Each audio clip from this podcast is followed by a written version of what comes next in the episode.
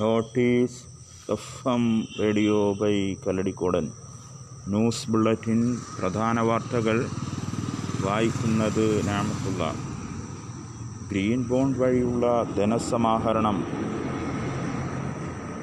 വിദേശ വായ്പയല്ലെന്ന് ധനമന്ത്രി തോമസ് ഐസക് വ്യക്തമാക്കി. ഇതിന് റിസർവ് ബാങ്കിന്റെ അനുമതി ആവശ്യമില്ല. കിഫ്ബി വഴി പൊതു സ്വകാര്യ പങ്കാളിത്ത പദ്ധതികൾ നടപ്പാക്കുന്നതിന്റെ സാധ്യത പരിശോധിക്കുന്നുണ്ടെന്നും മന്ത്രി പറഞ്ഞു. കിഫ്ബി ഇതുവരെ പൊതു സ്വകാര്യ പങ്കാളിത്ത പദ്ധതികൾ നടപ്പാക്കിയിട്ടില്ല. മസാല ബോണ്ട് ഭരണഘടനാ വിരുദ്ധമെന്ന സി എ ജി റിപ്പോർട്ടിന്റെ പശ്ചാത്തലത്തിലാണ് ഗ്രീൻ ബോണ്ട് സംബന്ധിച്ച വാർത്തകളിൽ ധനമന്ത്രി വിശദീകരണവുമായി രംഗത്തെത്തിയത്. ഇന്ത്യൻ രൂപയിൽ ഇന്ത്യയിലാണ് ഐ എഫ് സി വായ്പ അനുവദിക്കുന്നത് എന്ന് ധനമന്ത്രി പറഞ്ഞു. ഇതിന് ആർ ബി ഐ അനുമതി വേണ്ട വായ്പ നൽകുന്ന ഐ എഫ് സി ആണ് കേന്ദ്ര ധനകാര്യ മന്ത്രാലയത്തിന്റെ അനുമതി വാങ്ങേണ്ടത്. ആയിരത്തി ഒരുന്നൂറ് കോടി രൂപ നേരിട്ട് ഐ എഫ് സിയിൽ നിന്നും വായ്പ എടുക്കുന്നതും പരിഗണനയിലുണ്ട്. പൊതു സ്വകാര്യ പങ്കാളിത്ത പദ്ധതികളുടെ സാധ്യത പരിശോധിക്കാൻ കിഫ്ബി ഐ എഫ് സിയുമായി ധാരണപത്ര ഒപ്പുവെച്ചിട്ടുണ്ട്. തനിക്ക് വിദേശ രാജ്യത്ത് നിക്ഷേപമുണ്ടെന്നാരോപിച്ച് ബി ജെ പി സംസ്ഥാന അധ്യക്ഷൻ കെ സുരേന്ദ്രനെ ആരോപണം തെളിയിക്കാൻ തോമസ് ഐസക് വെല്ലുവിളിച്ചു. എൻഫോഴ്സ്മെന്റ് ഡയറക്ടറേറ്റും എൻ ഐ യുമൊക്കെ ബി ജെ പി പറയുന്നത് പോലെയല്ലേ ചെയ്യുന്നതെന്ന് പറഞ്ഞ ധനമന്ത്രി ഇനി പറയും മുമ്പ് സുരേന്ദ്രൻ അന്വേഷിച്ചിട്ട് വരണം എന്ന് പറഞ്ഞ് കേരളയിലടക്കം ആരോപണം ഉന്നയിച്ച പ്രതിപക്ഷ നേതാവ് രമേശ് ചെന്നിത്തലയെയും തോമസ് ഐസക് രൂക്ഷമായി വിമർശിച്ചു.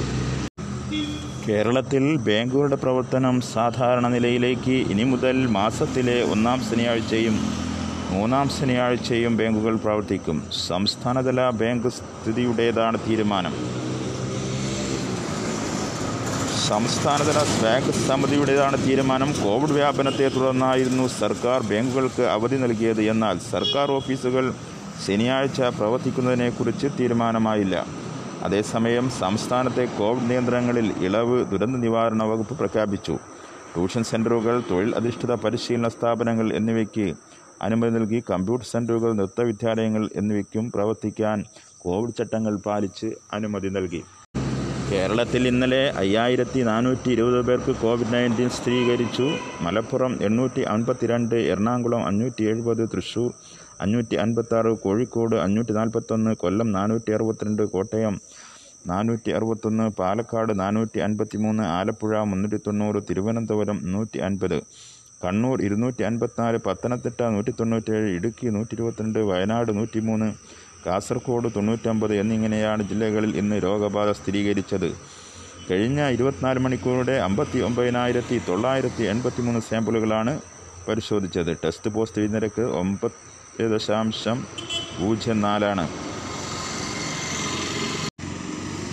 ബംഗാൾ ഉൾക്കടലിൽ രൂപം പ്രാപിച്ച അതിതീവ്ര ചുഴലിക്കാറ്റ് നിവാർ ഇന്ന് കരയിൽ കടക്കാനിരിക്കെ തമിഴ്നാടും പുതുച്ചേരിയും അതീവ ജാഗ്രത. മഹാബലിപുരത്തിനും കാരക്കലിനുമിടയിൽ പുതുച്ചേരി തീരത്ത് മണിക്കൂറിൽ നൂറ്റി ഇരുപത് മുതൽ നൂറ്റി അൻപത്തഞ്ച് കിലോമീറ്റർ വേഗതയിൽ ഇന്ന് വൈകിട്ട് കര തുടങ്ങുമെന്നാണ് കാലാവസ്ഥാ പ്രവചനം. മുൻകരുതൽ നടപടികളുടെ ഭാഗമായി തമിഴ്നാട്ടിലും പുതുച്ചേരിയിലും ഇന്ന് പൊതു അവധി പ്രഖ്യാപിച്ചു. പുതുച്ചേരിയിൽ നാളെ രാവിലെ ആറ് മുതൽ നിരോധനാജ്ഞയുമുണ്ട്. ചെന്നൈയിൽ ചുഴലി നാശം വിതയ്ക്കില്ലെന്നാണ് നിലവിലെ പ്രവചനം.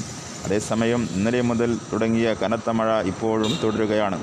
രക്ഷാപ്രവർത്തനങ്ങൾക്കായി ദേശീയ ദുരന്ത നിവാരണ സേനയും തീരദേശ സേനയും രംഗത്തിറങ്ങി നിവാ നാശം വിതയ്ക്കുമെന്ന ആശങ്കയുള്ള കടലൂർ തഞ്ചാവൂർ ചെങ്കൽപ്പെട്ട് നാഗപട്ടണം പുതുക്കോട്ട തിരുവാറൂർ വിഴുപുറം പുതുച്ചേരി കാരക്കൽ എന്നിവിടങ്ങളിൽ താഴ്ന്ന പ്രദേശങ്ങളിൽ നിന്നും ജനങ്ങളെ മാറ്റിപ്പാർപ്പിച്ചു.